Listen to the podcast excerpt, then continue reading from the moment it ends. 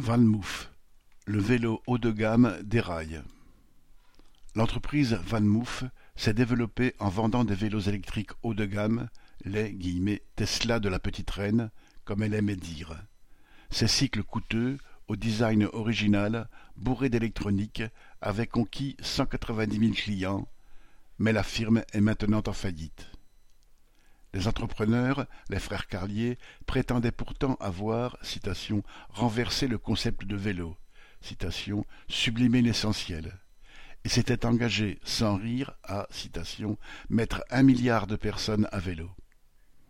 Ils faisaient surtout partie de la ribambelle d'affairistes qui se sont rués sur le marché du vélo électrique au moment de sa pleine expansion, dont certains qui essaient aujourd'hui de récupérer des dépouilles de Van Mouf.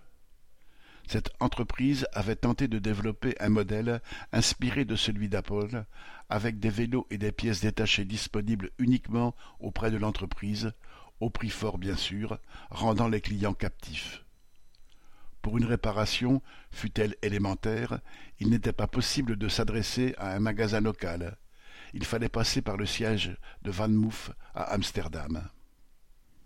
La faillite de l'entreprise, déclarée en juillet, s'est immédiatement traduite par la fermeture des magasins et le licenciement des huit cents salariés. Les clients ayant versé un acompte pour un nouveau vélo ne recevront pas leur engin et ne récupéreront pas leur argent. Les vélos qui étaient en réparation à Amsterdam sont également irrécupérables. Quant aux vélos en circulation, ils ont besoin de l'application pour démarrer. Au premier bug informatique, ils deviendront inutilisables. Chaque époque du capitalisme et chaque secteur d'activité produisent leur lot de margoulins qui prétendent avoir réinventé la roue, si on peut dire. Chaque fois, l'origine de leurs profits et de leur fortune est sans mystère. C'est le travail de leurs salariés et aussi souvent l'escroquerie vis-à-vis de leurs clients.